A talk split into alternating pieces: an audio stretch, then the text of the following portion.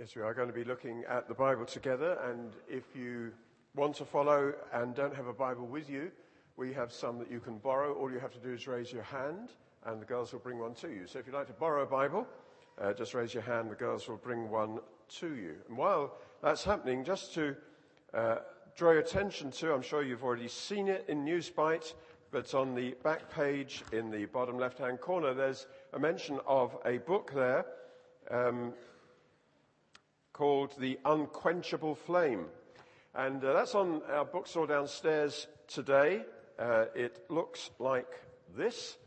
And um, it's, it's, the sort of thing that maybe you would look at it and you think, mm, not really my scene. It's church history. Exciting, huh? It's about the Reformation. You might say, the what? Well, it's, it's so important for us that we know where we've come from. We know what people have suffered in order to bring us to the point where we are today.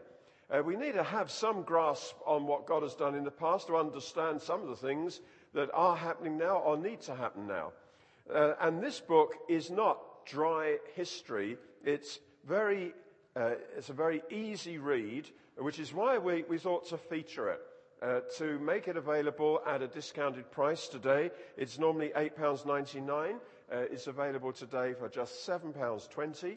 Uh, and if you would never normally think of reading such a book, can I say you're just the person who perhaps should go and get a copy of this? Can I warmly commend it to you? To hear what people have fought for, how they've suffered, so that we can enjoy God now and, and know uh, what we do know. It's inspiring stuff and it's important. So can I commend that to you, The Unquenchable Flame? Loads of copies on the bookstore downstairs, specially discounted price to make it available uh, to as many as possible, just £7.20 instead of $9.99. So let's turn now to the scriptures, uh, to the book of Romans in the New Testament, Romans chapter 3.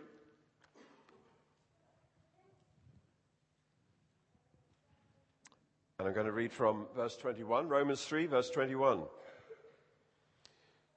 But now a righteousness from God, apart from law, has been made known, to which the law and the prophets testify. This righteousness from God comes through faith in Jesus Christ to all who believe. There's no difference.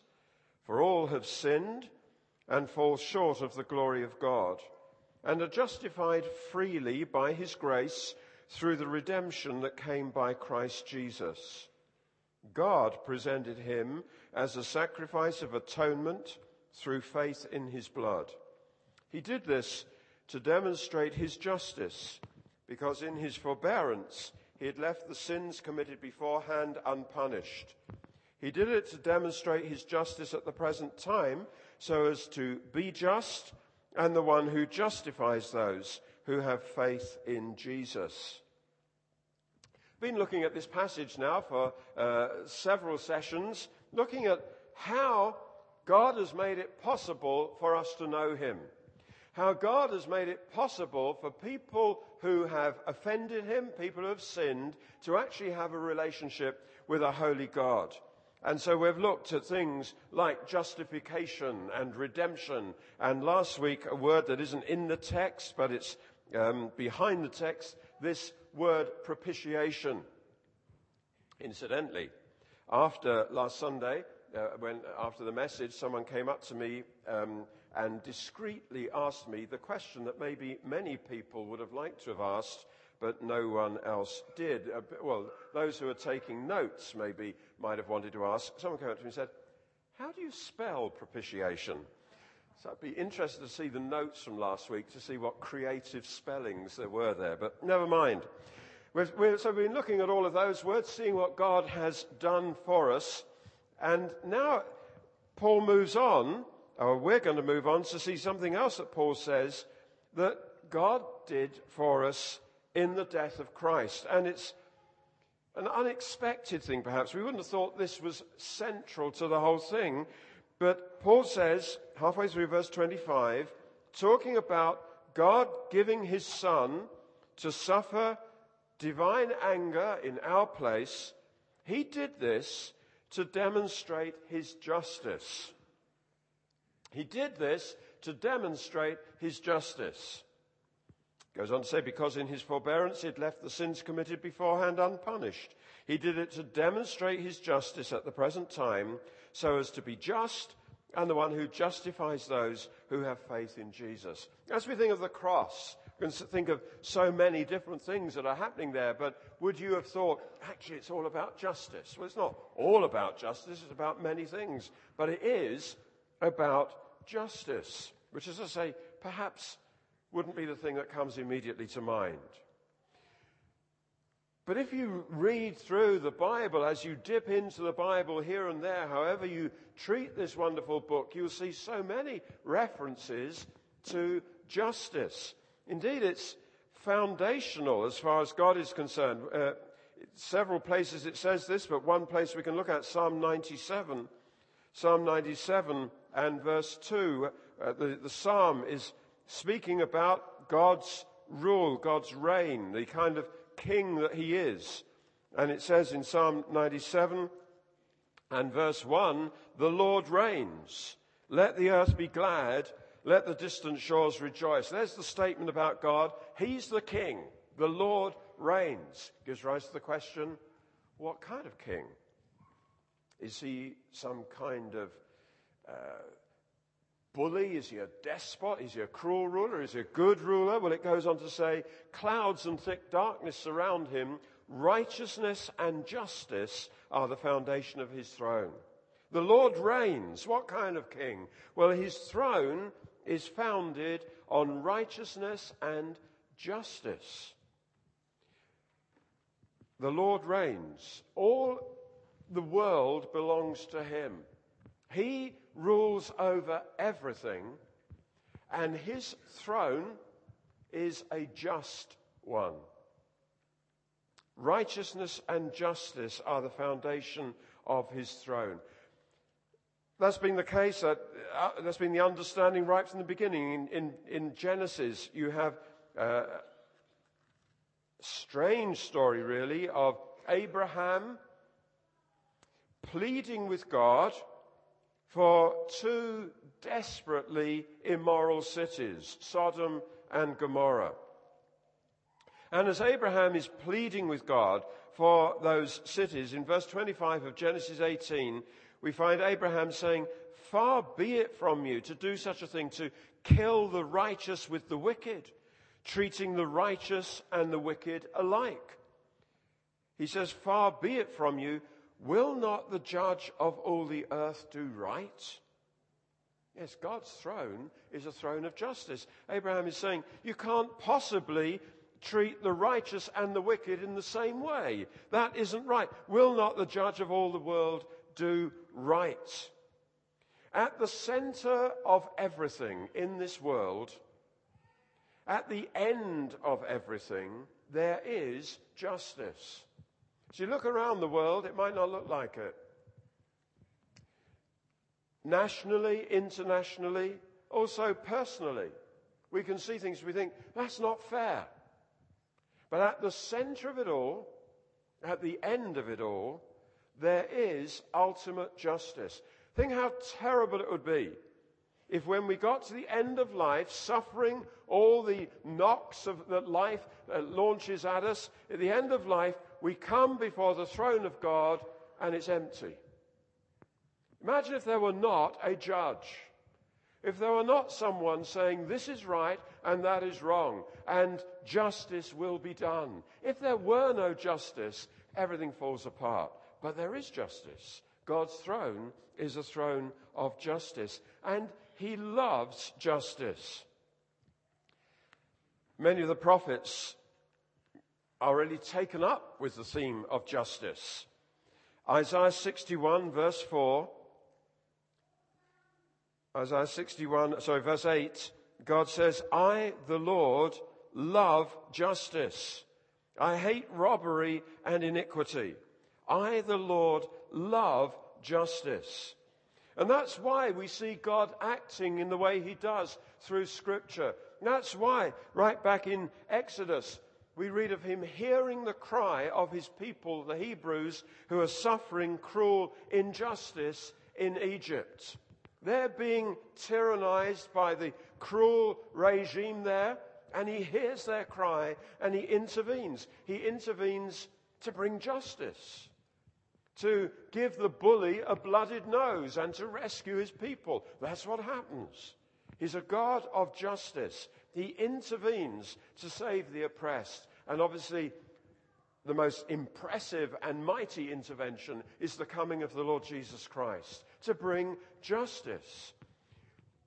Here in uh, Romans chapter 3, where it says, He did this to demonstrate His justice. That's it's a good translation, but actually, translators always have to decide quite how to do things because the word that is translated justice earlier on in verse 21 was translated righteousness. It's the same word. And translators always have to look at a word and think, now, what's the best meaning in this context? It's about rightness. Justice is when God looks at something and he says, that's not right. One of the images that you'll find in the Bible is of the plumb line. You may or may not be familiar with what a plumb line is. Let me just explain for those who don't know. A plumb line is a heavy weight, normally lead, on the end of a piece of string. When you hold it up, that piece of string will always be straight. And a plumb line can be used, for example, if you are, if you are hanging wallpaper. You've got your first roll of wallpaper, you want to make sure it falls straight. How do you make sure you get a straight line? A plumb line. If you, if you have made something, you want to make sure it's upright. You can have a spirit level, but you could use a plumb line. And the thing with a plumb line is you can't ever put a bend in it. It will always be straight. It's got a heavy weight and it falls. God has a plumb line, as it were. And he holds it against people and situations and says, that's not right. And justice is when God deals with what isn't right. His throne is founded on justice. He says, I, the Lord, loves, love justice because he is right. God is always right. And he tests things. He looks for justice. So as I've said, many of the prophets in the Old Testament are speaking against injustice. The prophet Isaiah, well, one could look at any of them, but we were in Isaiah 61, so go back to Isaiah chapter 1, and you hear the prophets bringing the word of God. Verse 16, or end of verse 15, he, God says to his people through the prophet, Your hands are full of blood. Wash, make yourselves clean. Take your evil deeds out of my sight. Stop doing wrong. Learn to do right. Seek justice. Encourage the oppressed. Defend the cause of the fatherless. Plead the case of the widow. He's, God sees the vulnerable, the powerless being bullied by the powerful. There is no justice. Those who can bribe the judges get a kind of justice, but it isn't justice. The poor get no justice because they can't afford it. God says, stop doing wrong, learn to do right. He's holding the plumb line up against the nation. He says, that's not right. Come now, let us reason together, says the Lord. Though your sins are like scarlet, they'll be as white as snow. God is concerned about injustice. In that same chapter, verse 23 says, Your rulers are rebels, companions of thieves. They all love bribes chase after gifts. They don't defend the cause of the fatherless. The widow's case doesn't come before them. God says, therefore, I'll turn my hand against you. God looks for justice and he hears the cry of those who are being cruelly treated, those who are being oppressed, those who are being bullied. God is a God of justice. And he's promised through the prophet there, verse 26, I will restore your judges as in days of old, your counselors as at the beginning. Afterwards, you will be called the city of righteousness. Justice, righteousness, the two are linked together. God hates injustice and intends to bring righteousness. Very similar to Isaiah, but perhaps a little bit more punchy, is the prophet Amos. Amos is a kind of blunt man. He calls a spade a spade. Amos 5, verse 12. He says, I know how many are your offenses, how great your sins. You oppress the righteous, take bribes. You deprive the poor of justice in the courts. Therefore, the prudent man keeps quiet in such times, for the times are evil. Amos is saying anyone with wisdom just keeps quiet because it's, uh, to speak up is dangerous. It's a time of great injustice. Seek good, not evil, that you may live, God says. Hate evil, love good. Maintain justice in the courts. And then the famous words in verse 24 let justice roll on like a river, righteousness, righteousness like a never failing stream. God's cry, let justice be poured out. God hates injustice. And as far as God is concerned, a nation only prospers when there's justice. Because God's throne is a throne of justice. Now that's God. His throne is a throne of justice. He loves justice. He looks for justice. He holds his plumb line against nations, against systems and societies. He says, that's not right. Therefore, as his people, Christians are in the forefront of those standing up for the oppressed, those who see the powerless being bullied. And there's something about God's Spirit in us that will cause us to react. It can be in terms of things happening just generally, politically, socially, it can just be in a one on one thing where you see someone being badly treated by the system. They don't have the power to speak up for themselves. They don't know how to do it. And you just feel indignant. It's right to do something. It's right to be involved in, in things politically and socially and so on, to stand up for the oppressed, because God does that. God holds his plumb line against our nation. And God sees where there is oppression, and God cares about justice. We, it's right to get our hands dirty. It's right to get involved. It's right to speak out on issues. Again, read your church history. And you'll see so often it has been Christians who the Spirit of God stirs them to see a situation and say, that's not right. And they give their lives to put it right. Now you might say, that's a long, long way away from Romans chapter 3. No, it isn't. God loves justice. And God holds his plumb line not only against societies, but against people. And he says, You're not right. You're not right. And God, therefore, does something about it. And the cross demonstrates God's justice, but in a particular way.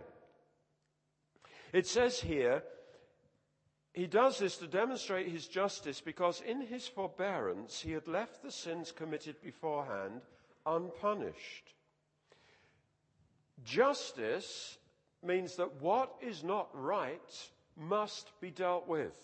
What is out of line must be punished. But Paul is saying you can look back at those who lived before Jesus came and you see people who are apparently friends of God, but what about their sin? If the only means of sin being dealt with is the cross of Jesus Christ, what about those who lived before he came? They're not saved through faith in Jesus, surely. They lived before he came. What about Abraham, who's called a friend of God? What about David, a king after God's own heart who served the purpose of God in his generation. What about these great heroes? Did God bend the plumb line? Did God just overlook things and say, well, it doesn't matter? Because if so, there's no justice. If so, the judge of all the earth does not do right. He is prepared to turn a blind eye. Now, in a way, justice is meant to turn a blind eye. The Central Criminal Courts in London, the Old Bailey, for those who ever venture south, I know it's uncharted territory for many of you. But for those who ever go south in London, there is the Old Bailey, and on the domed roof of the Old Bailey, there's the statue of Justice. And she stands there with the balances in her hand to weigh issues and blindfold. In other words, to say, not, not looking at what people look like, whether they're wealthy or poor or whatever, but just weighing the issue. J- justice has to be impartial. But turning a blind eye to something is another matter. Did God turn a blind eye to these heroes, these saints in the Old Testament? When you look at David, who served the purpose of God in his generation, yeah, but he killed a man. He committed adultery. Abraham, the friend of God, yet allowed his wife to marry someone else because he wasn't prepared to own up that she was his wife. These guys were not perfect. Hold the plumb line against them, and they're out of line then why did God accept them? Did he just overlook things? Well, if, if the guilty are acquitted, there's no justice. Justice has been denied. So Paul here refers to those whose sins were, as it were, overlooked. They were passed over. Sins committed beforehand were left unpunished. Maybe then it wasn't that God turned a blind eye, but maybe there isn't only one way to be saved. Maybe the sacrifices that they offered actually were a kind of plan B, if you like. That maybe that worked, and maybe on the basis of animal sacrifices, that dealt with their sin. In other words, there's more than one way to be saved. What are we to make of it? Well, on that matter of animal sacrifices, if you read the book of Hebrews, you'll find no, that can't be the case. Hebrews 9 and verse 13 says, The blood of goats and bulls and the ashes of a heifer sprinkled on those who are ceremonially unclean sanctify them so they are outwardly clean. Outwardly clean. Don't deal with what's inside. They, that's no substitute. There is only one way. But then, what about these? who lived before the cross. No, what Paul is saying is God presented his son as a propitiation through faith in his blood to demonstrate his justice. It's a demonstration of justice, not of injustice. It's a demonstration of justice because in his forbearance he had left the sins committed beforehand unpunished. In other words, those sins of the likes of Abraham, Moses, David, the prophet Isaiah, indeed, or Amos, or any of these. God looked at their sin. He did not turn a blind eye. He held his plumb line up to them and saw, You have sinned. That is not right. And then it's as if he said, I'll deal with that later. Kids maybe will know sometimes when their parents have said that to you, I will deal with you later. It's not something you want to hear them say. It means something unpleasant is going to happen. And God looked at these and he saw their sin and he said, I'll deal with that later. And he did at the cross. Sin is dealt with at the cross. Nothing is overlooked. Nothing is just excused as if, well, that's only a small sin. No, the plumb line has no bend in it. The plumb line is absolutely straight. It is God's rightness. And He holds His plumb line to us. And He says, That's not right. I'll deal with it later. That's what He said to those who lived before the cross. To ignore wrongdoing in any shape or form would never be right. And God is always right. Only the death of Jesus can deal with sin. Only the death of Jesus can cancel sin. And it's at the cross that sin was dealt with. And so those who lived before Christ looked down through history towards Christ and they believed in the coming one. They believed in the one who had come. Abraham believed in the one who had come. Do you remember when that mysterious, terrifying incident when Abraham's faith is tested to the limit and will he offer his son Isaac? And Isaac is saying to his father, Where is the sacrifice? And Abraham says, God will provide himself a lamb for the sacrifice. Think, hey, Abraham, what, what are you seeing there? What are you understanding there? God will provide himself a lamb, and God himself comes, the Lamb of God who takes away the sin of the world. Jesus said, Abraham rejoiced to see my day. Abraham looks into the future. There's one coming. Moses looked forward into the future and saw the one who was coming. He said, The Lord is going to raise up a prophet. He said, Like me, you'll listen to him. The prophet, the great prophet who is going to come. David looked forward to the one who is coming. The Lord said to my Lord. So he sees the coming one. They're, they're looking forward to the cross. We look back to the cross. The cross stands in the center of time, the place where sin is dealt with, the only place where sin is dealt with. They believed into the future and they believed in Jesus. There is only one sa- sacrifice for sin, and justice is therefore vindicated. If God were ever found in any detail to be unjust, actually the fabric of society would collapse. People often say, in a cynical kind of way, there ain't no justice in this rotten world. and sometimes we can feel like that. There's no justice in this world. Yeah, but there is. There's ultimate justice. That's what holds everything together the fact there is a judge and all will appear before him. If he were unjust, then, well, God says, Vengeance is mine, I will repay. But if he doesn't, if he overlooks sin, if he excuses things, then what holds everything together? God is the judge of all the earth and he does what is right and he always has done what is right and the cross demonstrates his justice. God did, did this to demonstrate his justice because in his forbearance he had passed over the sins committed beforehand. And Paul goes on, he did this to demonstrate his justice now, at the present time. So that is true for those who lived before Christ. Their sin dealt with, those who are believing in Jesus, those who had faith in the one who is to come, their sin dealt with at the cross. And for us now, living after the cross, the cross just demonstrates justice now, where we are. Our sin, before our conversion, since our conversion, all our sin dealt with at the cross. God deals with sin. Sin must be punished. Nothing can be passed over. And sin fully punished in the death of Jesus. Him taking all of our guilt and suffering in our place. Now, it's a basic principle of justice that you don't punish the same crime twice. That's justice. The same offence can't be brought before the courts twice if it's been dealt with once.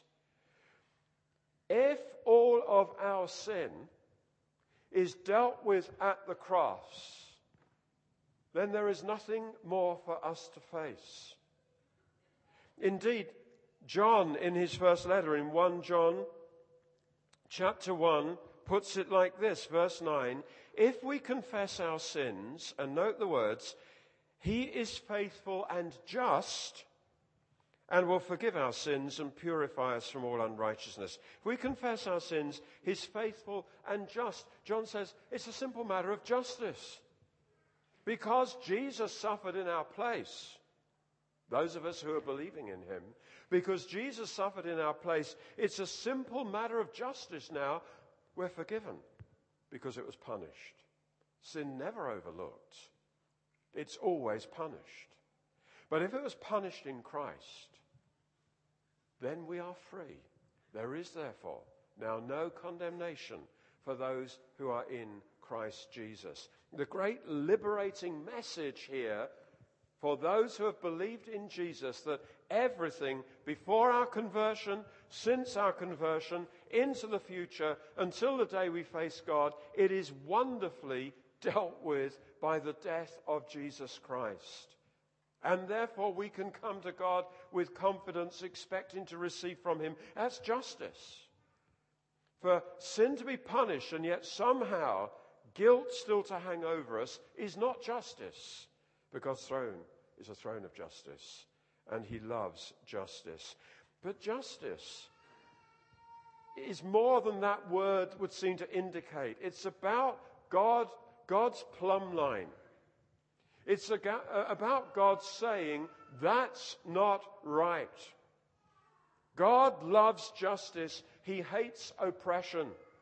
We saw, just referred to in the Old Testament, God seeing the situation when the Hebrews are in Egypt, and God, as it were, from heaven says, That's not right. And he comes down to deliver his people. When Jesus came, that's God again coming and saying, This situation is not right. And of course, the plumb line is held against our lives and our sin is exposed. And we realize we need a Savior. And we realize that's why Jesus died. He died to save us. But it's actually wider than that. God is not only concerned with sin, God is concerned with what's right. And so, when Jesus started into his ministry, he, in a loud voice, delivers his manifesto. And it's about what's right or what isn't right. And his manifesto comes out of Isaiah. He says, The Spirit of the Lord is on me because he's anointed me to preach good news, the gospel, to the poor. He has sent me to proclaim freedom for the prisoners recovery of sight for the blind, to release the oppressed, there it is, to proclaim the year of the Lord's favor. It's as if Jesus is standing up there and saying, Justice.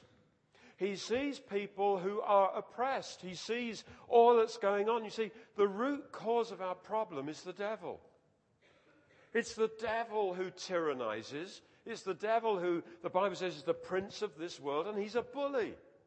He's a liar. He's a murderer. He's a cheat. And God sees, in the Old Testament, God saw people in Egypt being bullied by the Egyptian uh, regime, being made to be slave labor. Didn't, they were disposable. They were just units of labor. Didn't matter if they died. No one cared. And God said, that's not right. He sees the oppressed. But there's a bigger oppression than that. There's what the devil does in God's world. And God looks at a world under the power of the evil one. He sees people oppressed with fears, oppressed with addictions, with habits, just unable to ever please God, sin. He sees the whole thing and he says, that is not right. He holds his plumb line against his world and says, that's not what I intend it to be and he sees people suffering under stuff as if this is normal. And God says, This is not normal. It's not right. You're not meant to be like this. This is not how life is intended to be lived. And Jesus comes with the manifesto, anointed to preach good news to the poor. We're all poor. To proclaim freedom for the prisoners. They think prison is normal. It's where they're supposed to be. That's what life is like. No, it's freedom. Recovery of sight for the blind to release the oppressed who don't even realize they're oppressed. They think you just got to put up with it, haven't you? No, says God. It is not right. And of course, in all of that, the most serious problem, the fact that we can't please God and we're sin. In sin, we're slaves of sin. And it's not right. It's not right to live like that. Jesus came to set us free from that but the freedom is more than just forgiveness and knowing we'll go to heaven ultimately. God still looks at issues in our lives and He says that's not right. And He wants us to live right. Not just to know we're forgiven, but to actually conquer sin. No longer slaves of sin. Paul's going to go on to speak about that by chapter 6 if we ever get there. It's, he says, It's not right. I want you to live right. Want things to change in your life. But other things also that where Satan is oppressing people, bullying people, spoiling things, getting people captive to habits and afflictions, God says it's not right. In Luke chapter 13, you read just an example of God's heart as demonstrated by Jesus. Jesus is in a, a difficult situation in a way. It's a, the Sabbath day, and Jesus is in a synagogue. And he sees there a woman who'd been crippled by a spirit for 18 years, bent over, couldn't straighten up. Difficult situation because Jesus is about to heal her, and it's in the synagogue, and it's on the Sabbath, and the legalistic, uh, religious people around are going to say that's working on the Sabbath, you're not supposed to do that. But Jesus is more concerned about God saying, that's not right. And he sees this woman, calls her over, and says, Woman, you are set free from your infirmity. He put his hands on her. Immediately she straightened up and praised God. Predictably, the people around are indignant, not thrilled at a miracle, but indignant that their rules are being broken. And Jesus justifies what he's done. He says, Shouldn't this woman, a daughter of Abraham, whom Satan has kept bound for 18 long years, be set free on the Sabbath from what bound her? Bound for 18 years. Shouldn't she be set free? His, he holds his plumb line to this woman's life. Yes, she's bent over, but she's bound. It's not right. It's not right. God sees situations that we regard as normal. God sees situations that we've learned to live with. Things, maybe habits, physical conditions, whatever. People who live their lives under fear of this or that. They think, well, yeah, my parents were like it, my grandparents were like it. And we think, no, this is normal. And God says it isn't right.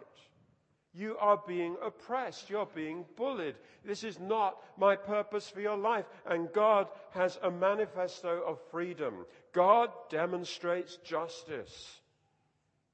God demonstrates his justice at the cross we see there the Son of God coming into our situation, living as a man like us, dying. Now, death, well, that's normal, but rising from the dead is not normal. And he rose from the dead to show we're not living in the normal anymore. We're living in freedom. We're living where the power of death is broken, and therefore the fear that comes uh, is, is associated with death, that's also broken. It's a great cry of freedom. And at the cross, God is demonstrating his justice. He loves justice. His throne is a throne of justice. Therefore, those who sin need to flee to him to be saved. He holds his plumb line against our lives, and the plumb line cannot be bent. Sin must be dealt with, and Jesus wonderfully deals with it. It's going to be punished one way or the other, either in Christ or horrifically in us. We need a Savior. Jesus came to demonstrate justice, but also to open a whole new life of God's rightness. What God declares to be right, where we can live right, where we can be set free from the bullying tactics of the devil People's heads are so often down, and people are under things that they should not be under. That woman was in the synagogue on the Sabbath. Guess been there every Sabbath. No one did anything about her condition. Well, that's normal. Jesus says it's not right. And he sets her free. Then, of course, the issue is as he holds his plumb line against your life, as he holds his plumb line against mine, what does he say? And he says it with mercy and he says it with wonderful grace. And are there things that you regard as normal. And he says, that's not right. And he's got power to change it. There are things that you've regarded as, well, that's how it is. It's, it's in our family. God says, no, it's not right. And he wants to set you free. He wants to set you free from hopelessness. He wants to set you free from fear. He wants to set you free from physical things. Where God says, that's not right. Most of all, he wants to set you free to live right, to be holy, not to have the same besetting sin, the same failure that you just kind of give up and you think, well, I've tried. And God says, it's not right. Jesus came with a manifesto. The Spirit of the Sovereign Lord is on me, he said. He's anointed me to preach good news. And it is. It's good news for people who think, no, this is normal. He says, it's not. It is not right. Jesus came then to demonstrate God's justice. Fearful, God is just. But also a declaration of justice to those who are suffering. Think there's no justice in this world. Oh, yes, there is. The Savior has come, and He is the Lord, and He's come to set people free. The good news that we have is a message of freedom. That we'll preach that in terms of the gospel. We'll manifest it maybe in terms of just things, maybe your job brings you into situations where you're bringing help to those who are oppressed. Well, go for it. This is the gospel. This is the kingdom of God. Withstanding the bully, withstanding the oppressor. Maybe just in terms of dealing with neighbors or whatever, you can stand up for the powerless against people who are bullying them, people who are making them suffer. That's the gospel. But God also has freedom for people here this morning. We need to receive it. We've already known in our worship time this morning. Just God wants to pour out His Spirit. And the Spirit comes to set people free. Where the Spirit of the Lord is, there's freedom. What does He want to do? Let's pray.